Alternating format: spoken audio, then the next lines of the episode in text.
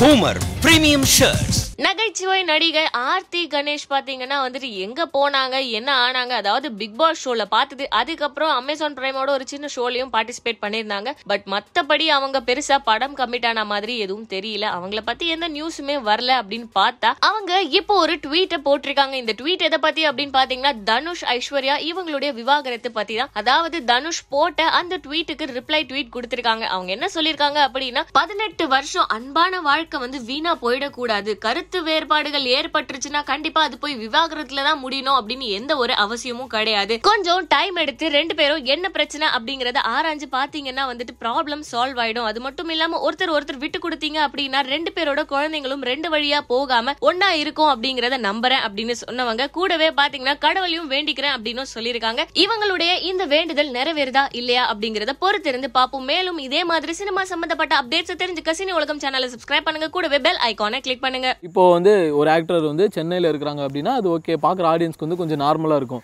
இவங்க நம்ம இங்கே தான் இருக்கிறாங்க இவங்க ஷாப்பிங் மால் வருவாங்க அங்கே வருவாங்க. இப்போ நீங்கள் வந்து மதுரை சைடில் இருக்கிறீங்க இங்கே நீங்கள் ஊரில் எங்கேயாச்சும் போகும்போதோ இல்லை வந்து கடைக்கு போகும்போதோ ஆடியன்ஸ்லாம் வந்து பேசுவாங்களா? மக்கள் அதெல்லாம் நல்லா பேசுவாங்க. நீங்கள் ஆனாலும் இன்னொரு வரைக்கும் என்ன சொல்கிறாங்கன்னா சுந்தரபாண்டியன் அந்த பருத்தி வீரன் பசங்க அப்புறம் கோலிசோட ஆச்சி. இந்த மாதிரி இதெல்லாம் அவங்க மனசில் நல்லா பஞ்ச நாளாக வந்தால் என்னன்னா ஃபோட்டோஸ் எடுக்க ஆசைப்படுவாங்க. ஆ நம்ம கேஷுவலாக கொடுத்துப்போம் அதெல்லாம் கொடுத்துக்குவேன். ஏன்னா ஏன்னா அவங்க அதுக்கு தான் ஆசைப்படுறாங்க. அவங்கள போய் ஏனங்க நாங்கள் என்னென்னமோ நினச்சோம்.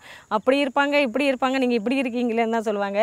இன்னமும் எங்கள் வீட்டுக்காரோட டூ வீலரில் தான் வெளியே போவேன் வருவேன் எல்லாமே செய்வேன். அதனால் எப் நான் நானா? செம்மக்கா அந்த சிம்பிளிசிட்டி தான் உங்க உயர்வுக்கு காரணம்னு நான் நினைக்கிறேன். சரிக்கா இந்த சிம்பிளிசிட்டி இதெல்லாம் இருந்தாலும் மனசுக்குள்ள ஒரு ஜாலி இருக்கும்ல. எங்கேயாச்சும் ஒரு பப்ளிக் பிளேஸ்ல அந்த ஃபர்ஸ்ட் டைம்லாம் நம்ம கொஞ்சம் பிரபலமாகும் போது யாராச்சும் வந்து ஃபோட்டோ எடுத்துக்கணும் அப்படின்னு நினைச்சா உள்ள ஒரு ஜாலி ஆயிடும்ல அந்த மாதிரி எனக்கு ஒரு சந்தோஷமா இருக்கும். ஏன்னா நம்ம சாதாரணமாக இருக்கும்போது யாரும் வந்து நம்மளோட ஃபோட்டோஸ் எடுக்க போகிறதில்ல நம்ம யாருன்னு கூட தெரிய போகிறதில்ல அவங்கள மாதிரி பத்தோட ஒன்றா பதினொன்றா போயிருப்போம். இப்போ நாம் வந்து இவ்வளோ ரீச் ஆகி ஒவ்வொரு டயலாகும் அவங்கவுங்க மனசில் பதிஞ்சிருக்கு இல்லையா? பதிஞ்சிருக்கு. அது மட்டும் இல்லை நம்ம வந்து அவங்க மனசில் இருக்கோம்.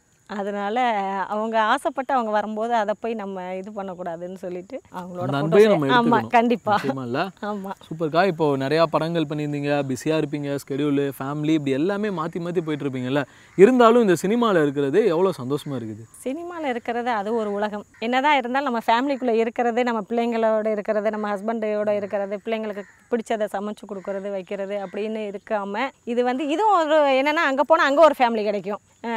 இந்த படத்தில் நம்மளுக்கு வந்து அது என்ன நந்தா பெரியசாமி சாரோட படத்தில் கிடைச்ச அவ்வளோ பெரிய குடும்பம் மாதிரி ஒரு சின்ன குடும்பம் கிடைக்கும். ஒரு மகன் ஒரு அம்மா ஒரு அப்பா. சில இதில் மகன் அம்மா மட்டும் ஹஸ்பண்ட் இல்லாமல் இருக்கும். அதனால் எனக்கு அது ஒன்றும் அதுவும் ஒரு ஃபேமிலி இந்த இயர் வந்து உங்களுக்கு வந்து நீங்கள் செலக்ட் ஆகிருக்கீங்க எங்கள் போர்ட் ஆஃப் மேனேஜ்மெண்ட்டில் அப்படின்னோடனே அண்ணா என்னென்ன சொல்கிறீங்க நீங்கள் காமெடி பண்ணாதீங்கண்ணே அப்படின்னு சொன்னாப்புல இல்லை இல்லைப்பா.